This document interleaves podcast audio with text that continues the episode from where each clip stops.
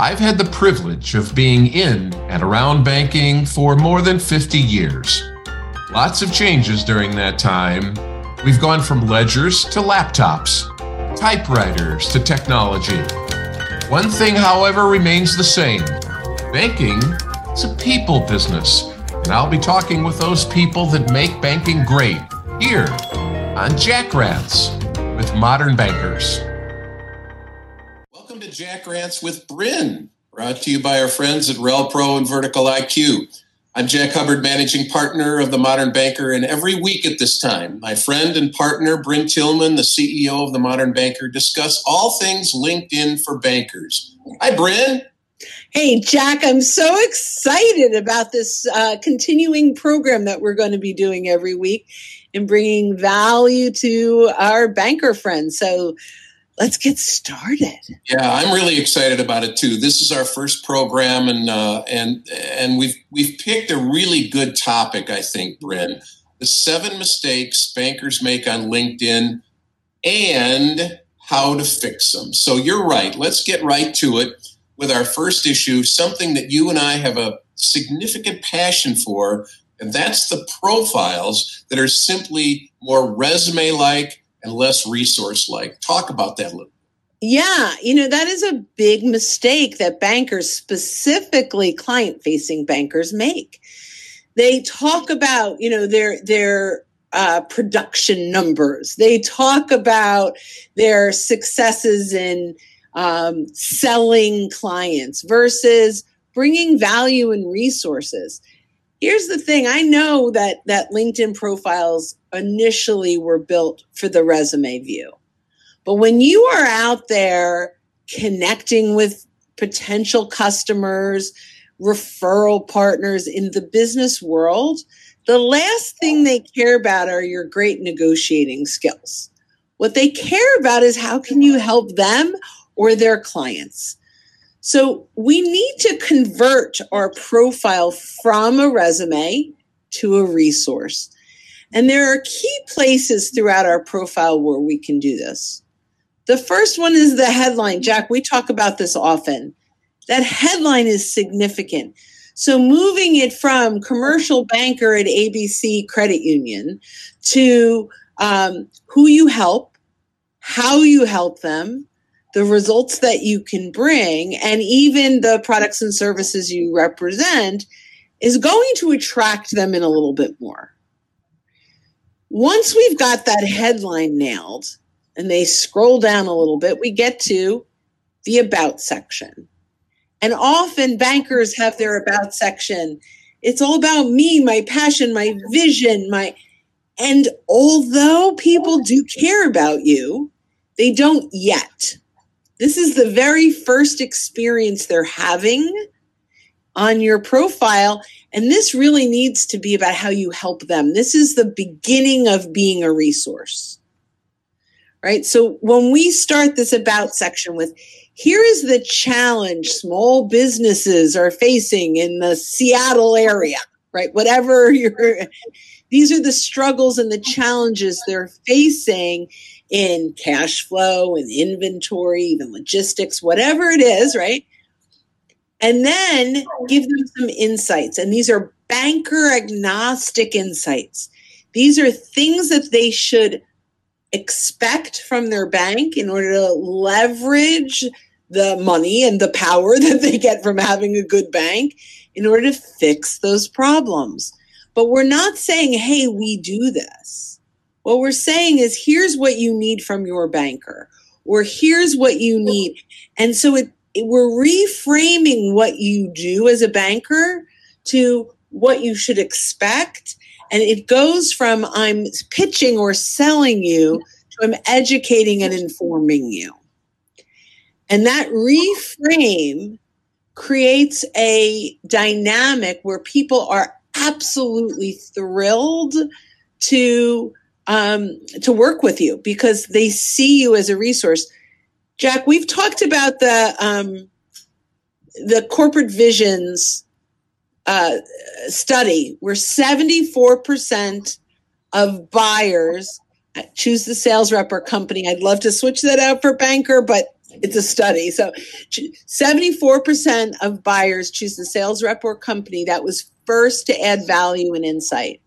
It's not on rate, guys. I know we always, well, we're a little more, our rates are a little higher than the guy next door. That's not how they're choosing you. They're choosing you on the value you can bring to the business. Yeah, add to that a little bit, Jack. Well, a couple of things. First of all, I've always said, as I've trained a lot of bankers over the past 50 years, there's nothing worse than a desperate salesperson.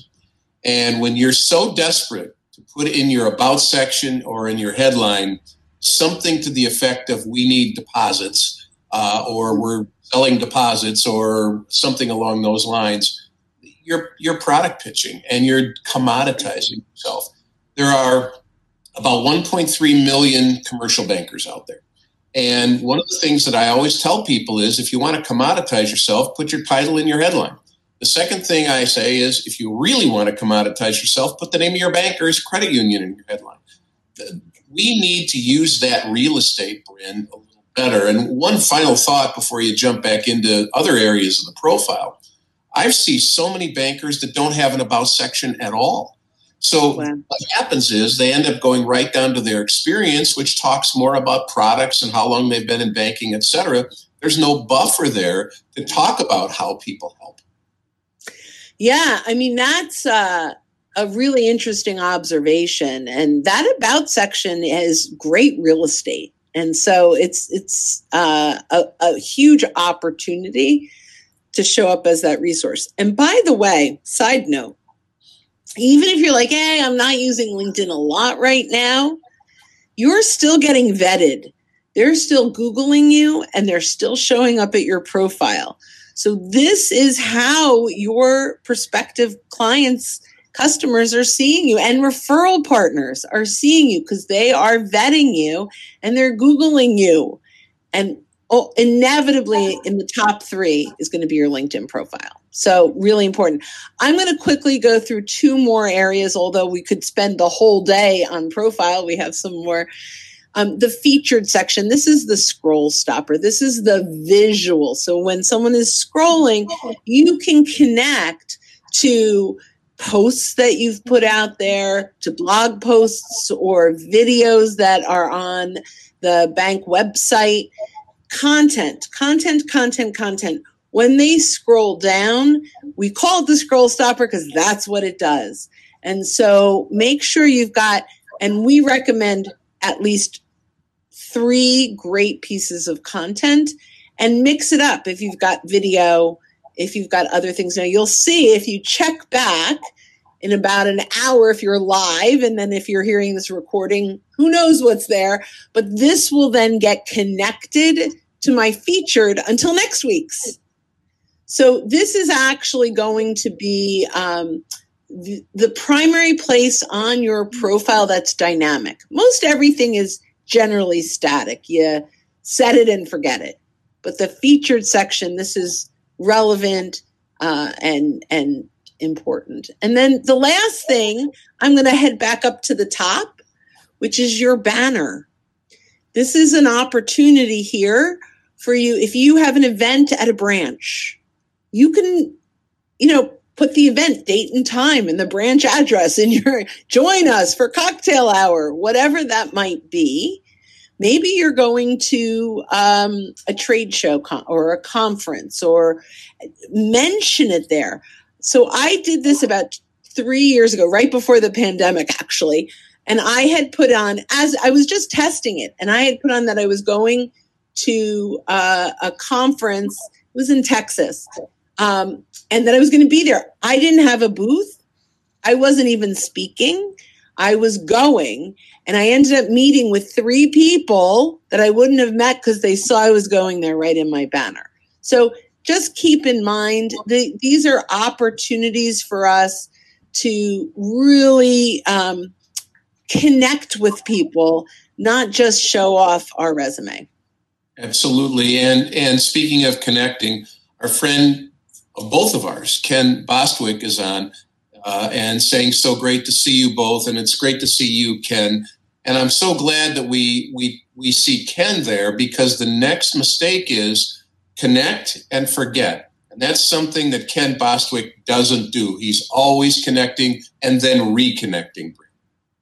Yeah. So, Jack, we have talked about this numerous times, not just in our training, but even in our discussion about how do we best leverage our current connections. The first thing we have to do is take inventory. We have to know who we're connected with. You know, the average banker has over 2,000 connections now. 2,000 connections. There is no way that they're following up with each of these appropriately. I mean, this is definitely an opportunity. So we recommend you either search your first degree connections or export your connections and take inventory. Take a look at who have you been ignoring. We are not saying go through everyone and reach out. It's about 10%. So if you have 2,000 connections, there are 200 people in your network that you're ignoring that you'd love to be having a conversation with. So it's really important that we invest in our energy first and foremost when we're using LinkedIn for social selling. That the energy goes into taking inventory and identifying current or past clients, potential prospects, and referral partners. How many CPAs are you connected to? How many state attorneys? Even if it's 3 or 4, these are your perfect referral partners we should be re-engaging. Absolutely. And the next two have to do with content. And it's so good that Kathy Berman is here. Kathy is my boss, actually, one of my bosses up at Graduate School of Banking. She's wonderful. And Kathy and I work together on the Graduate School of Banking, Sales and Marketing School, which is coming up in the fall. But content is so important, Brynne. And one of the things that I think bankers make a mistake about is sharing content only bankers or they care about. Talk about that. Oh, my gosh. Jack, we were working with a banker who, you know, we started started a little bit of work with them, and they got very, very excited, and they started sharing lots of content. And he came back to us and he's like, I'm getting lots of engagement. This is amazing. And then we go, great, let's start conversations with these folks. And we started to look at who was liking, who was commenting, who was reposting. And they were all bankers. Why? Because he was sharing content that he cared about, and so his peers in the world care about. So we really need to do a little bit of social research and social listening, absolutely vital in my mind, so that when we are sharing content, it's content that they want to consume, not necessarily content that I want to share. And this is where I think Vertical IQ comes in as an incredible opportunity. Guys listening, Vertical IQ curates industry-specific content and trends.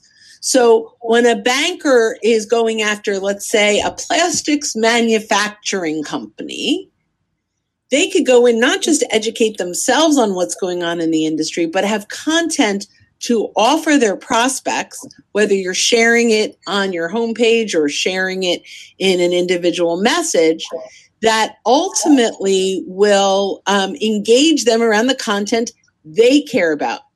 One little bonus, find out who your prospect is selling to. So if your plastics manufacturing is selling to ABC Milk Company, find some information that's happening in the dairy industry, because they care about that too. They want to know what's going on in their customers.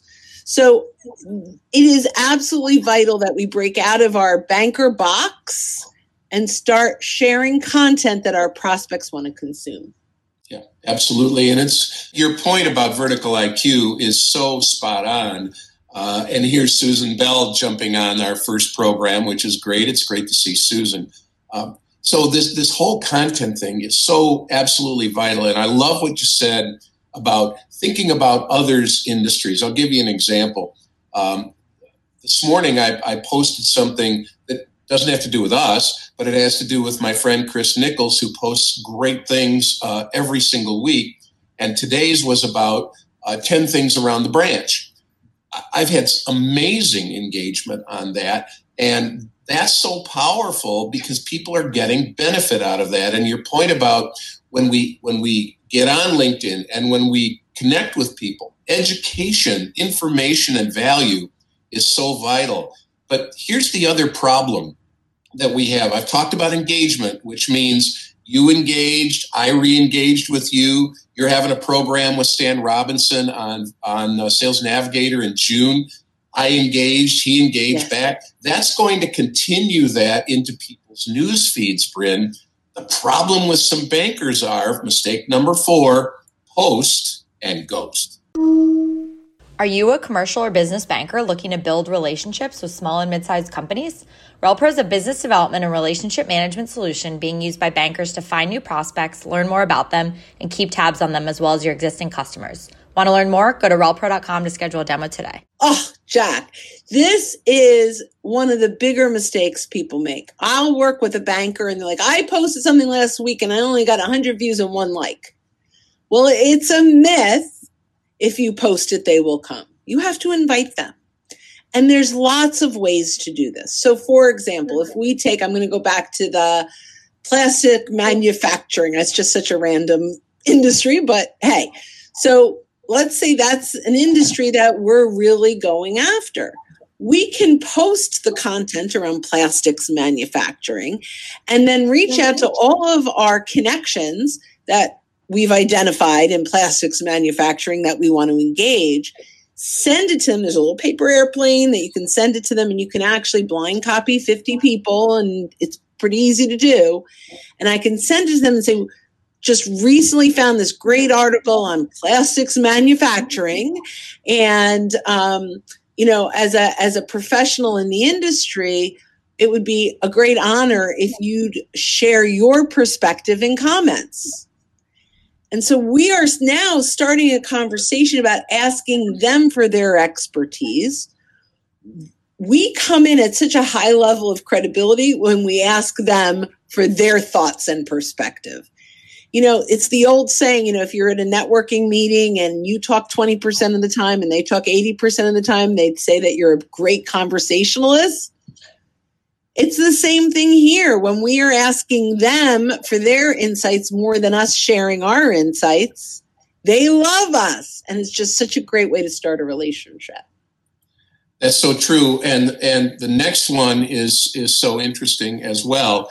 And I want to bring in our friends at RelPro for this one. Cold calling on LinkedIn is a real problem, and it's getting worse and worse. And what's really neat about RelPro is if I'm trying to connect with someone, I can look at RelPro and I can see their personal awards, if the company has had some kind of accomplishment, if they've opened a new product line, if they had a groundbreaking or a ribbon cutting. All those things are right there on Vertical IQ, on RelPro. But Brynne, this whole cold calling on LinkedIn is getting worse. It is, but I will tell you, if you're reaching out cold because you saw they won an award or they did something great in the community, where it's not cold calling about you, but congratulating them on the incredible successes that they're having, you can start a rapport with someone. You can start the beginnings of a relationship with someone that's not about selling the bank services. And that's a very different approach. And I know as bankers, often like we're like, hey, I've got a nut. I've got a number. I know what I have to achieve. So we get stuck on thinking, what is this prospect worth to us? But the goal at this point, and RelPro helps us do this, as well as Vertical IQ, is we need to show up as a resource. We need to be of value to them so that we can earn the right to have a conversation about the bank. Right? You would not go into a conference, walk up to someone and blindly say, here's my business card. We help small businesses get lines of credit and treasury services. You wouldn't do that. So why are we doing it on LinkedIn, right? We need to start small talk around what matters to them, and that's around content or, like Jack said in RelPro, around what they're going through. If someone reached out to me and said, congratulations on your sales training award, I don't know who they are, where they came from, but I like them, right? Like, thank you for taking the time to do that. So really, that this is how you build rapport without being salesy. And you know, Brynne, I never really believed that until I put it into practice. And I think that's the other thing that we have to talk about on these programs is we want to make sure that you're doing something as a result of this. So it was middle of February, and I know a banker that became president of a bank in Iowa, and they announced his name and a press release and things like that on Sales Navigator. So I saw it, and I referred it over to him, and I congratulated him, et cetera. Within less than an hour, on a Saturday, in the middle of winter in Iowa, what do you do? He said, hey, Jack, congratulations. Thanks for congratulating me. Great to have you, to talk to you. Haven't talked to you in a while. Let's connect. So now I have the opportunity to reach out to that banker versus just picking up the phone, even though he knows me. I think the other thing, too, Brynne, is you look at Mike from Cincinnati. Mike's coming, checking in from Cincinnati, Ohio. Great to see you, Mike. And thanks so much for sweeping the Cubs last week, 3 games in a row. But my point with Mike is if I were to reach out with Mike cold calling, the likelihood of him talking to me or even having time to do that is zero. But if I know he's at Cincinnati and I can see his LinkedIn profile and we have some level of commonality, now I can reach out to him, connect with him, and start a dialogue. You know, the top of the funnel is so critical, Brynne. It's not about making a sale on the first call. In fact, what I always tell people when they make a discovery call, it's a high likelihood you won't make a sale on that first call. But it's also potential that you could lose the sale on the first call. So you have to be really, really careful about that, which leads me to my next problem and mistake, which is exactly what I just discussed, connect and pitch. Oh, you know, I'm curious, for those that are live, put in your chat, if you've been a victim of connect and pitch, put a little V in the chat. I'm curious how many people on this call right now have been a victim of this. I know I'm for almost every single day, I'm getting this now. And the bottom line is they haven't earned the right. Just because someone accepts your connection request doesn't give you the right to pitch them, right? So I want you to think about, so connect and pitch is a bait and switch, by the way. This is really a scary, and I hate using that, it's really a scary problem because it is ultimately doing the exact opposite of what you want to do. You want to build trust and credibility. And when you pitch too soon, you lose trust and credibility. So what do we want to do? We want to have a discussion around what matters to them. So why do we want to connect? Maybe we identify they've shared some content and we engage on their content, and I connect around, hey, I'd love to connect and continue to follow your content. May I ask you what other content and topics are you interested in? And then when they tell you, go find something, go to YouTube or Vertical IQ or somewhere, right? Go find the content that they said they're interested in. And they're like, you're like, oh, by the way, I recently came across a video, let's say on YouTube around X, Y, and Z. Be careful if you have not listened to it. Just say, it's in my queue to listen to. I haven't listened to it yet, but based on the fact that you like this content, I thought I'd share it with you. Not your stuff, right? This is another place where Vertical IQ is great, right? You go in, you know, what else do you talk about? And go find the industry, or what industries are you interested? Go find content that will be helpful to them. So it's you're not talking about at the bank at all. I want you to picture yourself in an in-person meeting. And how much back and forth do you have before you talk about yourself? And my trick, even in person, Jack, I may have learned this from you. I don't ever say what I do until they ask, right? Talk a little bit about that, because I definitely learned that from you. Yeah, and when they ask, customize your answer based on a problem that they might be having. So I'll give you an example of that. I was working with a banker, I said, "Well, how do you customize your personal capability statement versus an elevator speech?" And she said, "Well, when I go to a car dealer show, car dealer says, 'What do you do?' And she'll say, I help car dealers decide whether they should put a quick lube operation into their store or not." Now, that is exactly what the car dealer needs to be thinking about, not, "Well, I'm a relationship manager and I sing my song and I do my kindergarten stuff." You're exactly right about that for sure. Let's do the last one, Brynne. Okay. Not leveraging your network to gain access to your ideal clients. Well, this is the solution to the cold call. Period, end of story.